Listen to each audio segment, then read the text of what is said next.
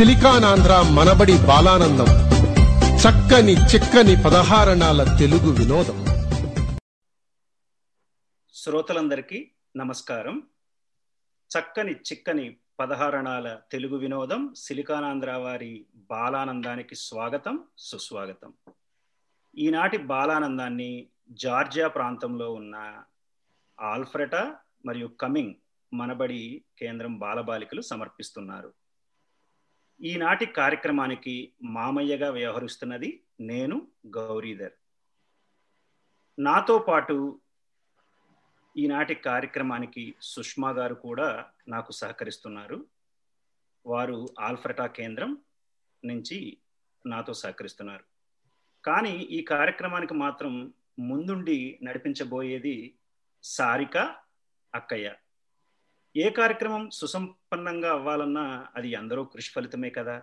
అలాగే ఈనాటి కార్యక్రమం కోసం నాకు సహకరించిన మా జార్జియా ప్రాంత సమన్వయకర్త విజయ రావిళ్ళ గారు అలాగే మా మనబడి కేంద్రంకి సంబంధించిన గురువులు పిల్లల యొక్క తల్లిదండ్రులకు ధన్యవాదాలు. పిల్లలకు శిక్షణ ఇచ్చిన వారి తల్లిదండ్రులందరికీ హృదయపూర్వక ధన్యవాదాలు. అలాగే బాలానందం బృందానికి కూడా మా ప్రత్యేక ధన్యవాదాలు. పిల్లల ప్రతిభా పాఠవాలకు ఆలవాలం మన బాలానందం కార్యక్రమం. ఈరోజు కార్యక్రమంలో పాల్గొంటున్న పిల్లలు మనబడిలో ప్రవేశం నుంచి ప్రభాసం వరకు విభిన్న స్థాయిల్లో తెలుగు నేర్చుకుంటున్నారు. వారు నేర్చుకుంటున్న పద్యాలు పాటలు కథలు కథానికలు నాటికలు మొదలైన అనేక ప్రక్రియలతో మిమ్మల్ని అలరిస్తారు. సో ముందుగా మనకి పరిచయ కార్యక్రమం అక్షర పరిచయం చేసుకుంటుంది.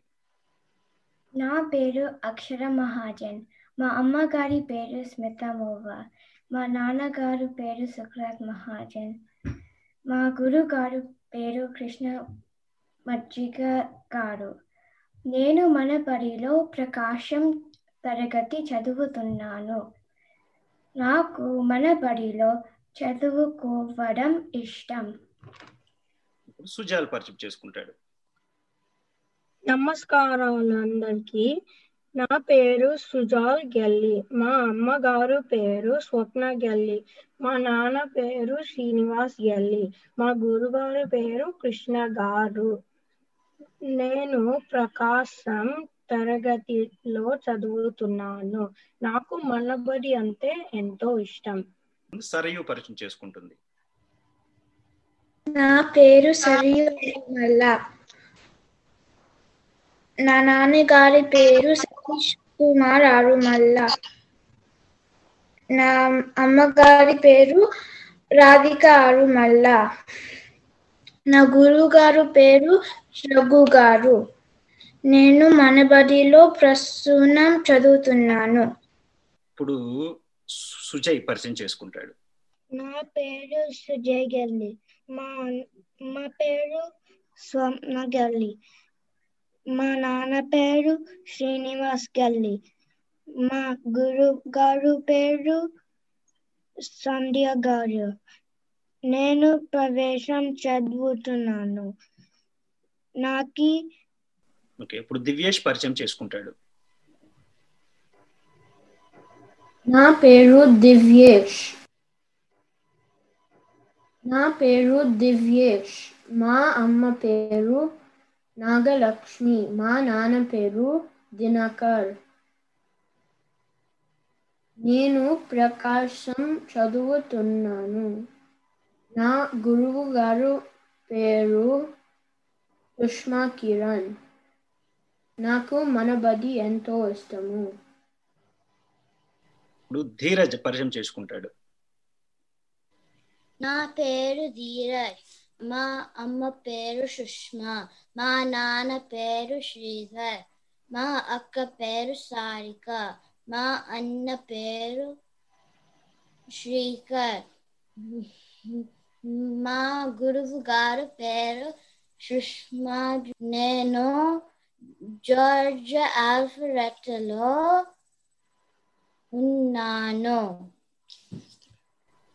ఇప్పుడు మా బాలానందం అక్కయ్య సారిక పరిచయం చేసుకుంటుంది.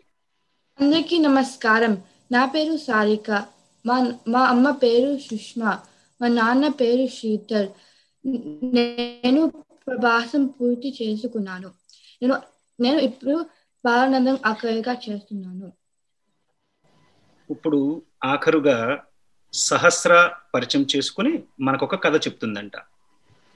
నా పేరు సహస్ర మా అమ్మ పేరు లావణ్య మా నాన్న పేరు గౌరీధర్ మా గురువు గారి పేరు సువర్ణ. నేను మనబడిలో ప్రమోదం తరగతి చదువుకుంటున్నాను. నాకు మనబడిలో చదువుకోవటం ఎంతో ఇష్టం. నేను ఒక కథ చదువుతాను. ఆ కథ పేరు అప్పు తీర్చిన అద్దం. ఒక గ్రామంలో సిద్ధప్ప అనే అమాయకుడు ఉండేవాడు. అతను కష్టపడి వ్యవసాయం చేస్తూ భార్య బిడ్డలను పోషించేవాడు. సిద్ధప్ప ఇంటికి పొరుగున రంగయ్య ఉండేవాడు. అతను చాలా పిసినారి మరియు స్వార్థపరుడు. సిద్ధప్ప మరదలకి పెళ్ళి కుదిరింది. పెళ్ళికి వెళ్ళి రావటానికి చదివింపులకు చేతిలో చిల్లిగవ్వ కూడా లేదు. ఏం చేయాలో సిద్ధప్పకి అర్థం కాలేదు. రాత్రంతా ఆ విషయం గురించి ఆలోచిస్తూ పడుకున్నాడు. ఆ రాత్రి సిద్ధప్పకి ఓ కల వచ్చింది. ఆ కలలో అతను అప్పు కోసం రంగయ్య దగ్గరకు వెళ్ళి అడిగాడు. రంగయ్య వెంటనే బీర్వాలో నుంచి డబ్బు తెచ్చి సిద్ధప్ప చేతిలో పెట్టాడు. పొద్దున్న నిద్ర లేచాక తనకొచ్చిన కల గురించి భార్యకు చెప్పాడు. భార్య ఆలోచించి తెల్లవారుజామున వచ్చిన కలలు నిజమవుతాయంటారు.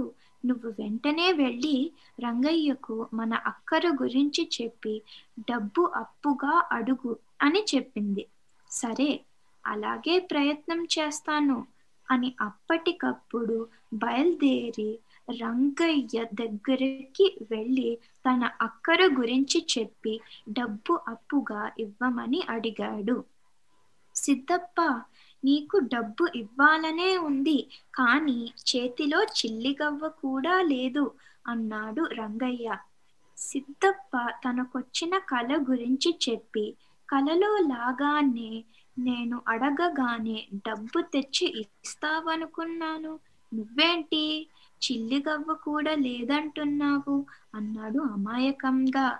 నీకు కలలో డబ్బు ఇచ్చానా? అని అడిగాడు రంగయ్య.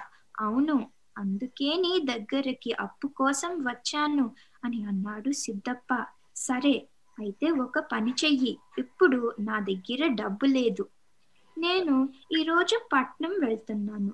రేపు డబ్బు వస్తుంది. నా భార్యకు చెప్పి వెళ్తాను. తీసుకో అన్నాడు రంగయ్య సిద్ధప్పతో. నీ మేలు ఈ జన్మలో మర్చిపోలేను రంగయ్య అన్నాడు సిద్ధప్ప.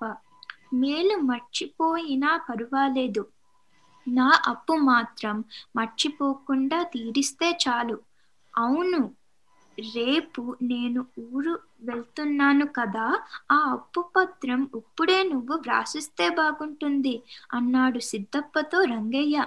అలాగే అంటూ అప్పటికప్పుడు అప్పు పత్రం వ్రాసించాడు సిద్ధప్ప సరే రేపు వచ్చి డబ్బులు తీసుకుపో అంటూ అతన్ని పంపించేసి పట్నం వెళ్ళిపోయాడు రంగయ్య. మరునాడు పొద్దున్నే సిద్ధప్ప రంగయ్య ఇంటికి వెళ్ళి డబ్బు అడిగాడు. ఆయన నీకు ఇవ్వమని నాకు ఏ డబ్బు ఇచ్చి వెళ్ళలేదు అని రంగయ్య భార్య అంది.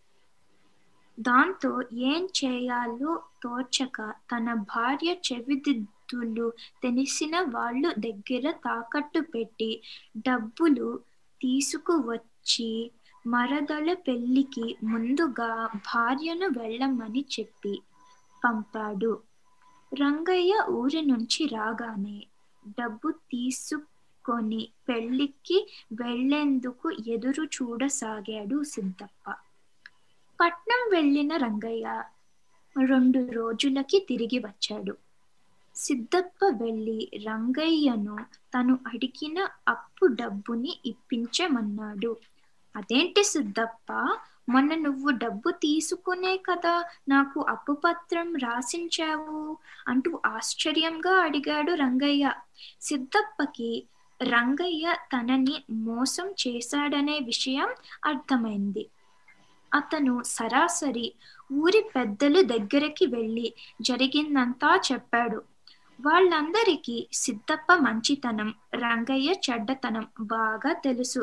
కనుక పెద్దలందరూ సిద్ధప్పను శివపురం వెళ్ళి మర్యాద రామన్నని కలిస్తే ఆయన ఏదో ఉపాయంతో రంగయ్య మోసం బయట పెట్టి నీకు న్యాయం జరిగేలాగా చేస్తారనే సలహా చెప్పారు. సిద్ధప్ప శివపురం వెళ్ళి మర్యాద రామయ్యకు జరిగిన విషయం అంతా వివరించాడు. బాగా ఆలోచించి రామన్న రంగయ్యకు కబురు పెట్టాడు. రంగయ్య వచ్చి రామన్నకు నమస్కరించి నిలబడ్డాడు.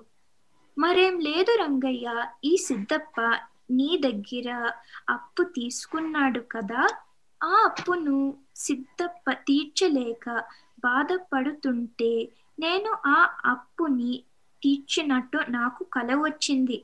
నాకు వచ్చిన కల నిజమా కాదా తెలుసుకుందామని ఈ సిద్ధప్పని పిలిపించాను. ఇతను నిజమేనన్నాడు నేను నీకు డబ్బు ఇచ్చేస్తాను. నువ్వు ఆ అప్పు పత్రం ఇచ్చేసే అన్నాడు. ఊరికే డబ్బు వస్తుంది కదా అని సంతోషిస్తూ వెనక ముందు ఆలోచించకుండా అలాగేనయ్యా అంతా మీ దయ అన్నాడు రంగయ్య వినయంగా. రామన్న తన పక్కనున్న యువకులకు సైగ చేశాడు. వెంటనే వాళ్ళు ఒక నిలబటద్దం తీసి రంగయ్య పక్కన నిలబడ్డారు. రామన్న లేచి సిద్ధప్ప వ్రాసిన అప్పు పత్రానికి సరిపోను డబ్బు నిలబటద్దంలో కనిపించేలాగా పట్టుకున్నాడు. రంగయ్యకు ఏమీ అర్థం కాక బొమ్మలా నిలబడిపోయాడు తీసుకో రంగయ్య ఆ అప్పు ఆ అద్దంలో కనిపించే డబ్బు తీసుకో ఆ అప్పు పత్రం ఇచ్చేసే. నాకు వచ్చిన కలలో నీకు అప్పు ఇలాగే తీర్చాను అన్నాడు రామన్న. తన బండారం బయటపడిందనే విషయం రంగయ్యకు తెలిసొచ్చింది. తన తప్పును క్షమించమని రామన్నను వేడుకొని సిద్ధప్ప అప్పు పత్రం ముక్కలు ముక్కలుగా చింపేసి సిద్ధప్పతో తలు వంచుకొని వెళ్ళిపోయాడు. సిద్ధప్ప అప్పు పాము లాంటిది. ఎంత ప్రాణం మీదకి వచ్చినా దుష్టుని దగ్గర సహాయం కోరి వెళ్ళరాదు అని చెప్పి పంపాడు మర్యాద రామన్న. నీతి దుష్టులకు దూరంగా ఉండాలి.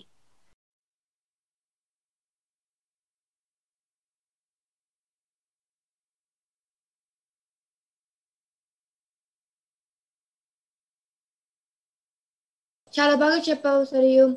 ఇప్పుడు ధీరజ్ ఒక కథ చెప్తారు. విందామా అనగనగా ఒక అడవిలో ఒక సింహం ఉండేది. ఆ సింహానికి ఒక వజ్రంగికి మంచి స్నేహం కుదిరింది. వజ్రంగి వారు ప్రతిరోజు మంచి రుచికరమైన ఆహారం సింహానికి తెచ్చి పెట్టేవారు సింహానికి మంత్రులుగా నక్క రాబందు సింహాన్ని అది ఎందుకు వేటకి వెళ్ళట్లేదు అని అని కారణం అడిగా అడిగాయి. సింహం వడ్రంగితో స్నేహం గురించి చెప్ప చెప్పింది చెప్పింది. సింహం వేటకి వెళ్ళక పో- పో- పో- పోవడం పోవడం నక్కకి రాబందుకి నచ్చలేదు అందుకంటే ఎందుకంటే సింహం వే- వేటాడి ఏ- ఏ- ఏదైనా జంతువుని చ- చంపి తిన్నగా మిం- మిగిలిన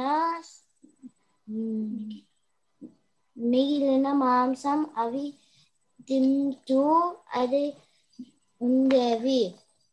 అందుకని సింహంతో వడ్రంగి వారు స్నేహం చెడగొట్టాలని అనుకున్నాయి.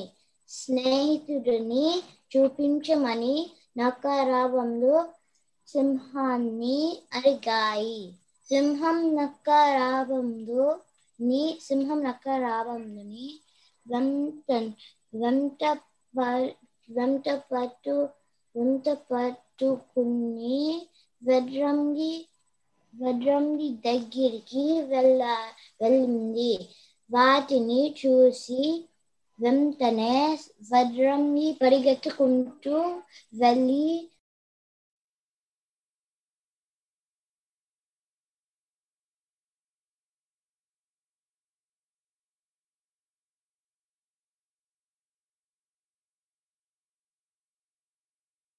శభాష్ చాలా చాలా బాగా చెప్పావు. ఇప్పుడు సుజయ్ ఒక పద్యం చెప్తారు. విందామా శభాష్ చాలా బాగా చెప్పావు సుజయ్ ఇప్పుడు అక్షర అక్షర ఒక కథ చెప్తుంది. విందామా నేను ఇప్పుడు ఒక కథ చెప్తున్నాను. ఆ కథ పేరు నిజమైన స్నేహితులు. అనగనగా ఒక ఊరిలో ఒక వర్తకుడు ఉండేవాడు. అతనికి ఒక కొడుకు ఉన్నాడు. ఆ కొడుకు చుట్టూ చాలా మంది పనికి మాలిన మిత్రులు చేరారు. వాళ్ళతో కలిసి కొడుకు సమయం అక్షర ఒక కథ చెప్తుంది. విందామా? నేను ఇప్పుడు ఒక కథ చెప్తున్నాను. ఆ కథ పేరు నిజమైన స్నేహితులు. అనగనగా ఒక ఊరిలో ఒక వర్తకుడు ఉండేవాడు. అతనికి ఒక కొడుకు ఉన్నాడు.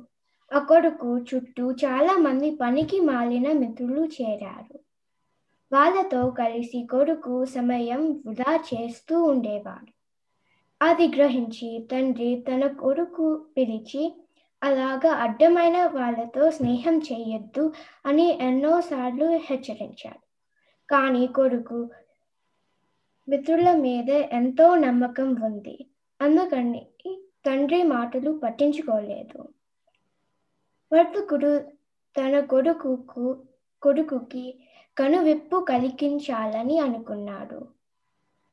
అందుకే ఒకరోజు అబ్బాయి మనం వర్తకం మీద దూర ప్రయాణం వెళ్ళాలి. మన దగ్గర కొన్ని రత్నాలు ఉన్నాయి. అవి ఇంట్లో పెట్టి వెళితే దొంగలు ఎత్తుకుపోవచ్చు. ఎవరి వద్ద దాస్తే బాగుంటుంది? అని అడిగాడు. కొడుకు తన మిత్రులలో ఒక తన పేరు చెప్పాడు. అప్పుడు తండ్రి ఒక రత్నాల పెట్టని కొడుకుకి ఇచ్చి దానిని అతని మిత్రుడి దగ్గరికి వెళ్ళి ఇ- ఇచ్చమని చెప్పాడు. కొద్ది రోజులలో ప్రయాణం ముగించుకొని తిరిగి వచ్చాడు.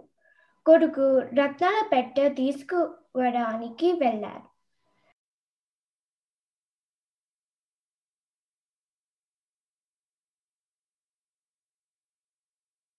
నా స్నేహితుడి దగ్గరికి వెళ్ళి ఒక రత్నాల పెట్టని తీసుకురామని చెప్పారు కొడుకు వెళ్ళి తండ్రి ఒక మిత్రుడు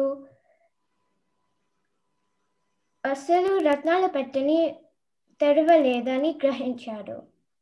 అప్పుడు కొడుకుకి అర్థమైంది ఎట్లా నిజమైన స్నేహితుడు ఉండాలని. మంచి స్నేహితులే మనకి నిజమైన సంపద. శభాష్ చాలా బాగా చెప్పావు అక్షర.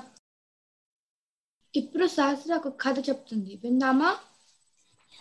పరమానందయ్య గారి శిష్యులు బండి ప్రయాణం. ఒకసారి బంధువుల ఇంటికి పెళ్ళికని పరమానందయ్య గారు భార్యతో కలిసి పొరుగురికి బయలుదేరారు. గురుపజ్ఞకి శిష్యులను తీసుకు వెళ్ళటం అంతగా నచ్చలేదు. పెళ్ళికి వెళ్తూ పిల్లిని చంకలో పెట్టుకున్నట్టు శిష్యులని వెంట పెట్టుకురావద్దండి అని గురువు గారికి ఎంత చెప్పినా ఆయన శిష్యులని విడిచి ఉండలేక వాళ్ళని కూడా పెళ్ళికి బయలుదేర తీశారు. సామాను ఎడ్ల బండిలో పెట్టించి గురువుగారు గారు బండెక్కి కూర్చున్నారు. వెనక శిష్యులు కాలినడకతో బండిని అనుసరిస్తూ సాగారు. బండి కుదుపులకు అసలే నిద్రాప్రియుడు అయిన గురువు గారు నిద్రపోయారు.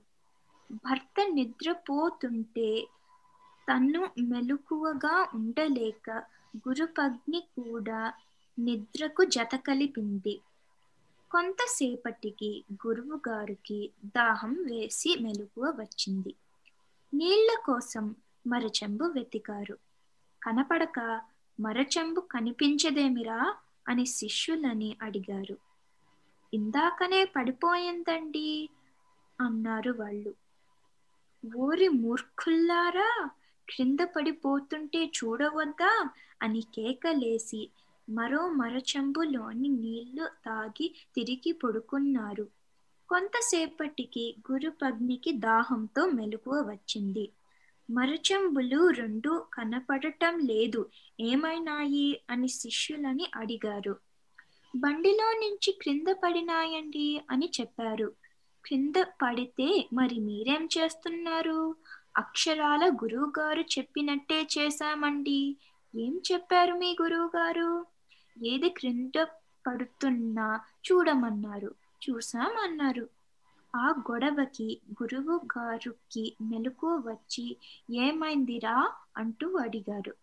గురుపగ్ని శిష్యులు చేసిన నిర్వాకాన్ని చెప్పింది. అప్పుడు పరమానందయ్య గారు శిష్యులతో ఈసారి ఏదైనా క్రింద పడుతున్నా చూడడమే కాదు బండిలోకి వేయాలి తెలిసిందా? అన్నారు. ఓ అలాగే గురువుగారు అని శిష్యులంతా మూకుమ్ముడిగా అన్నారు. గురువుగారు గురుపగ్ని మళ్ళీ నిద్రలోకి జారిపోయి గుర్రు పెట్టసాగారు. బండి కొంత దూరం ప్రయాణం చేశాక ఎడ్లు పేడ వేశాయి. ఆ పేడ క్రింద పడేసరికి క్రింద పడ్డాయి అంటూ హడావిడి పడిపోతూ క్షణం కూడా ఆలస్యం చేయకుండా ఆ పేడను ఎత్తి బండిలోకి విసిరారు. ఆ చప్పుడికి వాసనికి ఉలిక్కి పడి లేచి ఇదేమిటిరా మొద్దుల్లారా? పేడ తీసి బండిలోకి వేస్తున్నారెందుకు అని కోపంగా అడిగారు. అందుకు శిష్యులు గురువుగారు మీరే కదండి? ఏది క్రింద పడుతున్నా వెంట వెంటనే బండిలోకి వేయమని ఇందాకే చెప్పారు. ఈ పేడ కూడా క్రింద పడినదే కదా అని బండిలోకి వేశాము అని బుద్ధిగా చేతులు కట్టుకొని మరీ చెప్పారు. శిష్యులను ఏమనాలో తోచని పరమానందయ్య గారు దగ్గరలో ఉన్న ఏటి దగ్గరకి వెళ్ళి సామాన్లు బండి శుభ్రం చేయించి మళ్ళీ ప్రయాణం కొనసాగించారు. నీతి గురువు గారు చెప్పిన మాటలు విని సరిగ్గా అర్థం చేసుకోవాలి. శభాష్ అద్భుతంగా చెప్పారు సహస్ర. ఇప్పుడు దివ్యేష్ ఒక పద్యం చెప్తారు. విందామా? ఉప్పు కప్పు రంబు నొక్క పోలిక నుండు చూరు చూరు రుచులు జాడ వేరు పురుషులందు పుణ్య పురుషులు వేరయ్య విశ్వదాభిరామ వినరవేమ చాలా బాగా చెప్పారు దివ్యేష్. ఇప్పుడు సరయు ఒక కథ చెప్తుంది. విందామా? ఇప్పుడు నేను పరమానందయ్య శిష్యులు కథ చెప్తున్నాను. పరమానందయ్య గారికి పన్నెండు మంది శిష్యులు. వాళ్ళు ఒకరోజు కత్తుల కోసం అడవికి వెళ్ళారు. తిరుగు ప్రయాణంలో వాళ్ళు ఒక వాగును దాటవలసి వచ్చింది. వాగులో మునిగిపోతాం మేము అని శిష్యులందరూ భయపడ్డారు. అప్పుడు ఒక శిష్యుడికి ఒక ఆలోచన వచ్చింది. మనము ఒకరి చెయ్యి ఒకరి పట్టుకొని వాగు దాటేదాము అని అన్నారు. అలాగే వాళ్ళంతా వాగు దాటారు. అప్పుడు ఇంకో శిష్యుడికి అందరూ వాగు దాటారా లేదా? అని అనుమానం వచ్చింది. అతను అందరూ వరుసగా నిలబడింది నేను లెక్క పెట్టుతాను అని అన్నారు. ఒకటి రెండు మూడు అంటూ పదకొండు వరకు లెక్క పెట్టారు పదకొండు మందే ఉన్నాము ఒకరు వాగులో మునిగిపోయినట్టున్నాడు అని అన్నారు. అప్పుడు శిష్యులందరూ ఒకరి తర్వాత ఒకరి లెక్క పెట్టారు కానీ ఎన్నిసార్లు లెక్క పెట్టినా సంఖ్య పదకొండే వచ్చింది. అప్పుడు శిష్యులందరూ బోరు బోరున ఏడ్చుకుంటూ గురుగారు దగ్గరికి వెళ్ళారు. గురుగారు జరిగినంత విని వాళ్ళు ఏం తప్పు చేశారో వెంటనే గుర్తించారు. గురుగారు ఒక శిష్యుడు అన్నారు ముందు నువ్వు నిన్ను లెక్క పెట్టి అప్పుడు అందరూ లెక్క పెట్టమన్నారు. అప్పుడు శిష్యులందరూ ఏమి తప్పు తెలుసుకొని నవ్వారు. చాలా బాగా చెప్పారు సరే. ఇప్పుడు దివ్యేష్ ఒక కథ చెప్తారు. అనగనగా ఒక అడవిలో ఒక కాకి కో కోసం వెతికింది. అప్పుడు దానికి ఒక రొట్టె ముక్క దొరికింది. రొట్టె ముక్కని నోట కొరుకు కొరుచుకుని ఒక చెట్టుకి చెట్టెక్కి కూర్చుంది. అప్పుడు అక్కడికి ఒక నక్క వచ్చింది. కాకి నోటిలో ఉన్న రొట్టె ముక్క చూసి నక్కకి నోరూరింది. ఆ రొట్టె ముక్క పాజాయాలని ఒక ఉపాయం. ఆలోచించింది. కాకి బావ కాకి బావ నువ్వు ఎల్ ఎంతో అందంగా ఉన్నావు. నీ మధురై మధురమైన గొంతుతో ఒక పాట పాడ పాడితే వినాలని ఉంది అని అంది. ఆ మాటలకి పొంగిపోయి కాకి పాట పాడటానికి నోరు తెరిచింది. అంతే. నోటిలోని రొట్టె ముక్క కింద పడింది. ఆ రొట్టె ముక్క నో నోట పరుచుకొని నక్క పారిపోయింది. నక్క తనని మోసం చేసింది అని కాకి తెలుసుకుని బాధపడింది. నీతి. పొగడ పొగతులకి పొంగిపోకుండా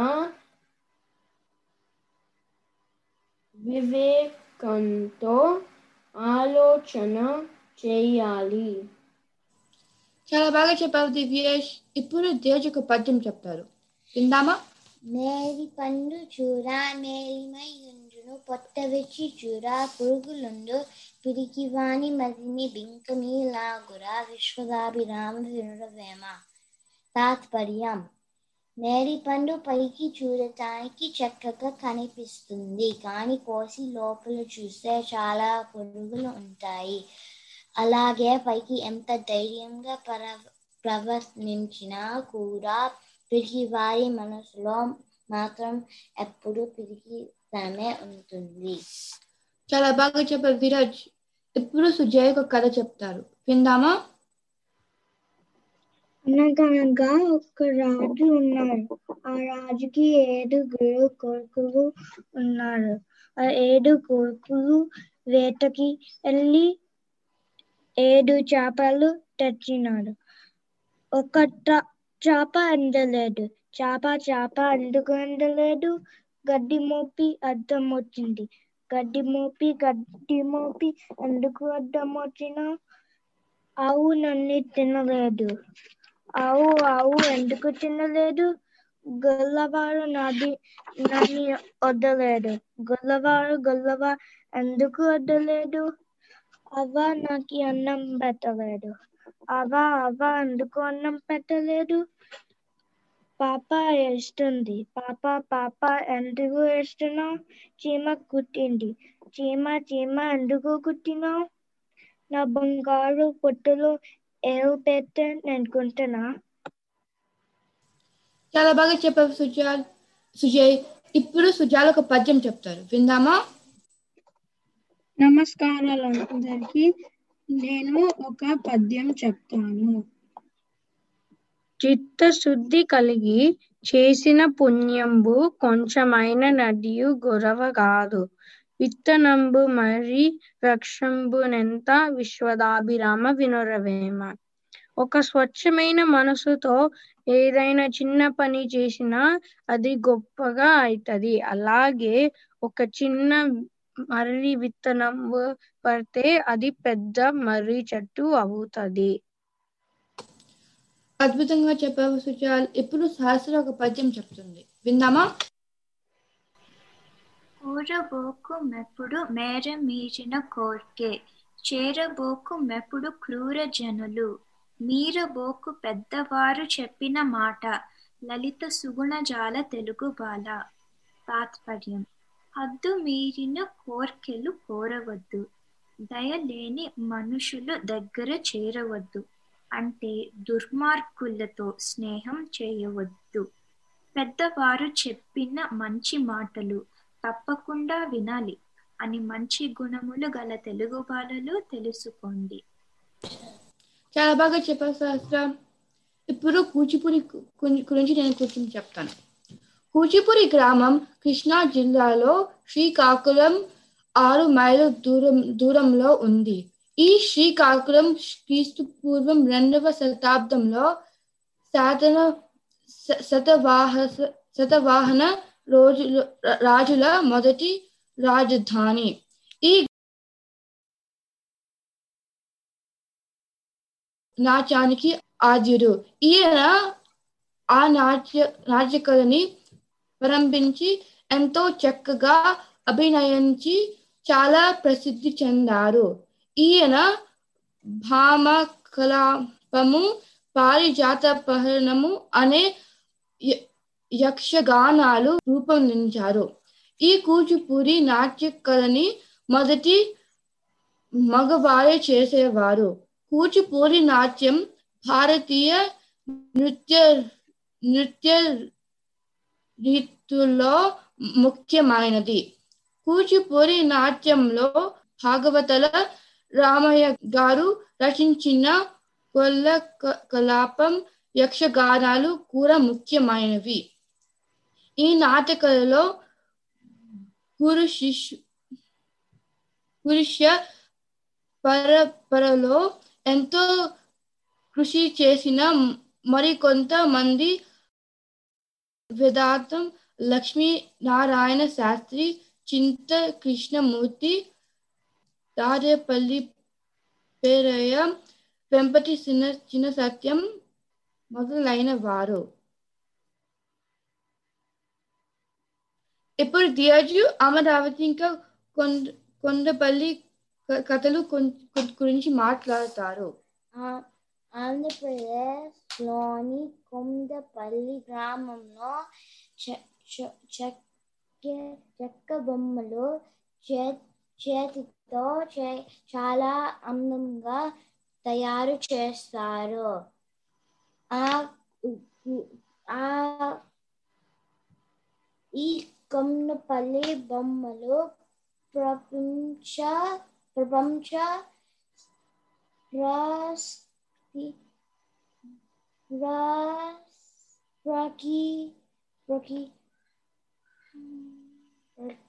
ప్రకీత ప్రకీత చెందినవి ఆ హస్తకళ హస్తకళలు హస్తకళలలో నిపు నిపుణులైన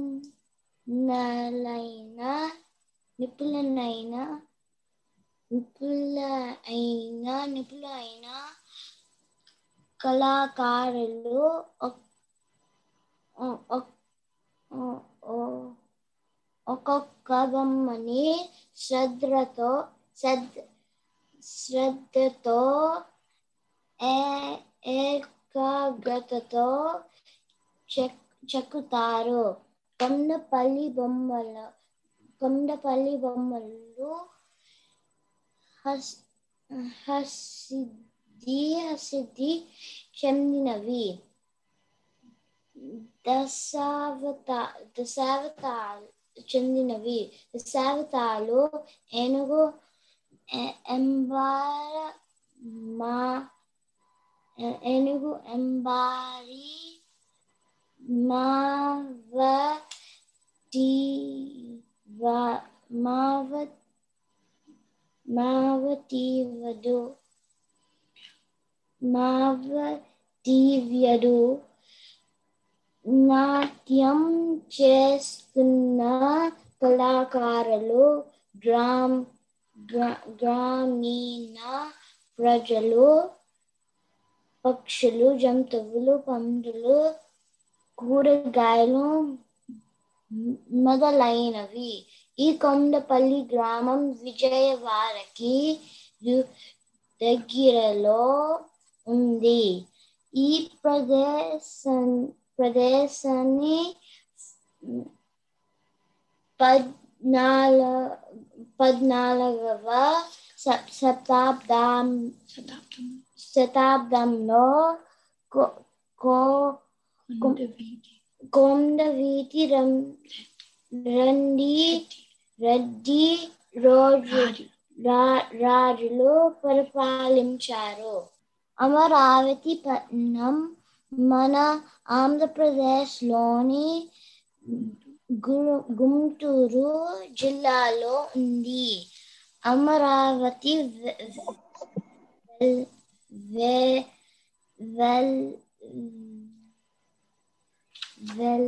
వె- వేల సంవత్సరం సంవత్సరాలు ప్రాచీ ప్రా- ప్రాచీన చరిత్ర ఉంది.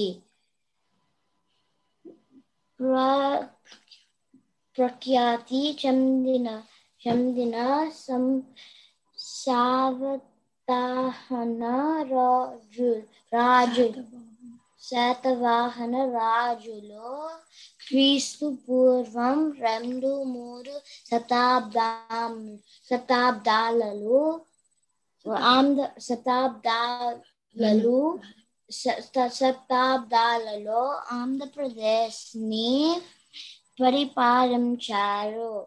వారి క- క- కాలంలో ఈ ప- పట్టణం ధన ధన్యక ధాన్యకటకము అని పరిపాలించ పలి పల్ పలిచ పలిచేవారు.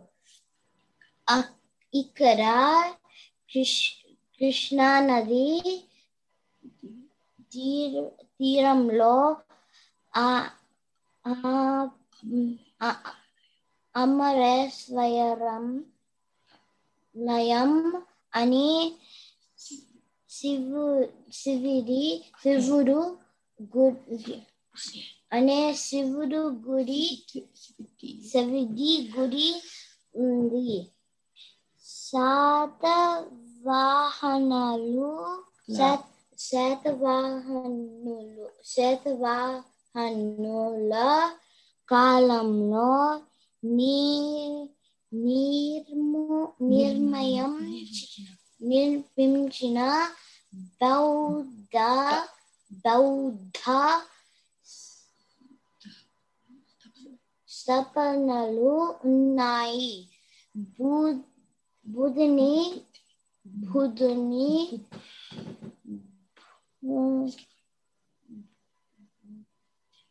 బుధిని అన్ అస్తికలు సప్ సప్ సప్తా సత్వ సత్ చేస్- చేసి చ- శాప్తని చేసి వాటి మీద ఈ బౌ బౌద్ధ స్తపలు స్తపలు స్తపలు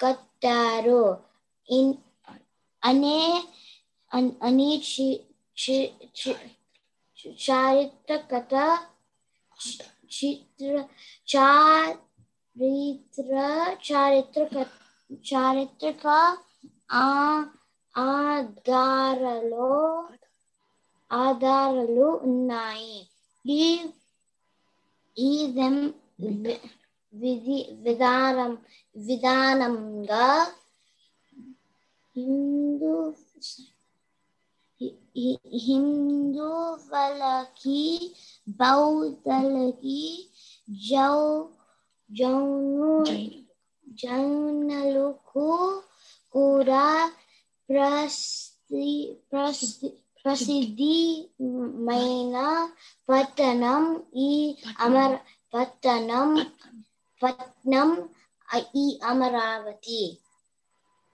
చాలా బాగా చెప్పావు ధీరజ్. ఇప్పుడు అక్షర ఒక పద్యం చెప్తుంది. నేను ఇనుము విరిగనేని పద్యం చెప్తున్నా చెప్తాను.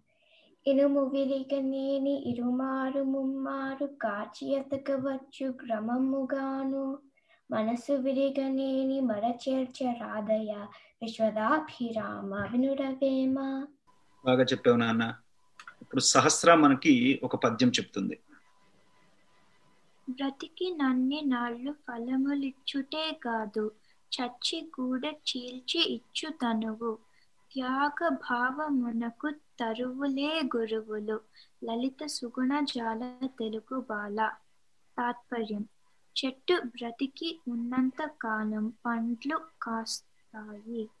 ఎండిపోయిన తరువాత కూడా కట్టెలు కలప రూపంలో మనకి ఉపయోగపడుతాయి. ప్రతిఫలం ఆశించకుండా అందరికీ సహాయపడటం నేర్పించే తరువులే మనకి గురువులు. అని మంచి గుణములు కల తెలుగు బాలలో తెలుసుకోండి. ఈ చిన్నారులందరూ పద్యాలు పాటలు కథలు చెప్పటమే కాకుండా తెలుగులో చక్కగా మాట్లాడాలని మనబడిలో మా అందరి ఆశ ఆశయం కూడా. మనమందరం తెలుగు వింటూ మాట్లాడుతూ చదువుతూ ఉంటేనే కదా అది సాధ్యపడుతుంది. అందుకు ఒక ప్రతిజ్ఞ చేద్దాం. అందరూ ఈ ప్రతిజ్ఞలో పాల్గొండి. నేను నేను చెప్పిన తర్వాత మీ అందరూ కూడా చెప్పండి. తెలుగు నా మాతృభాష. తెలుగు నా మాతృభాష. తెలుగు అంటే నాకు చాలా ఇష్టం. తెలుగు అంటే నాకు చాలా ఇష్టం. తెలుగు వారందరితో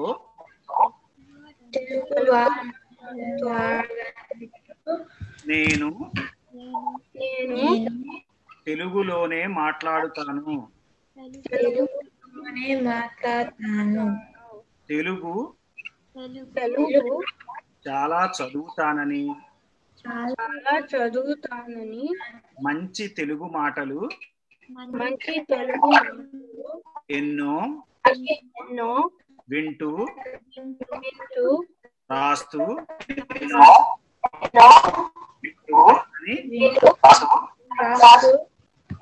ప్రతిజ్ఞ చేస్తున్నాను.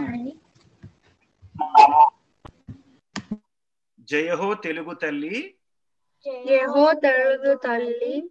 జయ జయహో తెలుగు తల్లి. జయ జయహో తెలుగు తల్లి. మా అందరి ఆశ ఆశయంలో మీరు కూడా భాగస్వాములు కండి. W W dot Manabadi dot SiliconAndhra dot ఆర్గ్ని సంప్రదించండి. ఇదండి ఈనాటి బాలానందం కార్యక్రమం. జార్జియా ప్రాంతంలో ఉన్న ఆల్ఫ్రెటా కమింగ్ మనబడి కేంద్రం పిల్లలు ముద్దు ముద్దు మాటలతో పాటలతో కబుర్లతో హాయిగా సమయం గడిచిపోయింది కదా? రేపు మరో రెండు మనబడి కేంద్రాలు సమర్పించే బాలానందం కార్యక్రమంతో మీ ముందు ఉంటుంది సిలికానాంధ్ర మనబడి.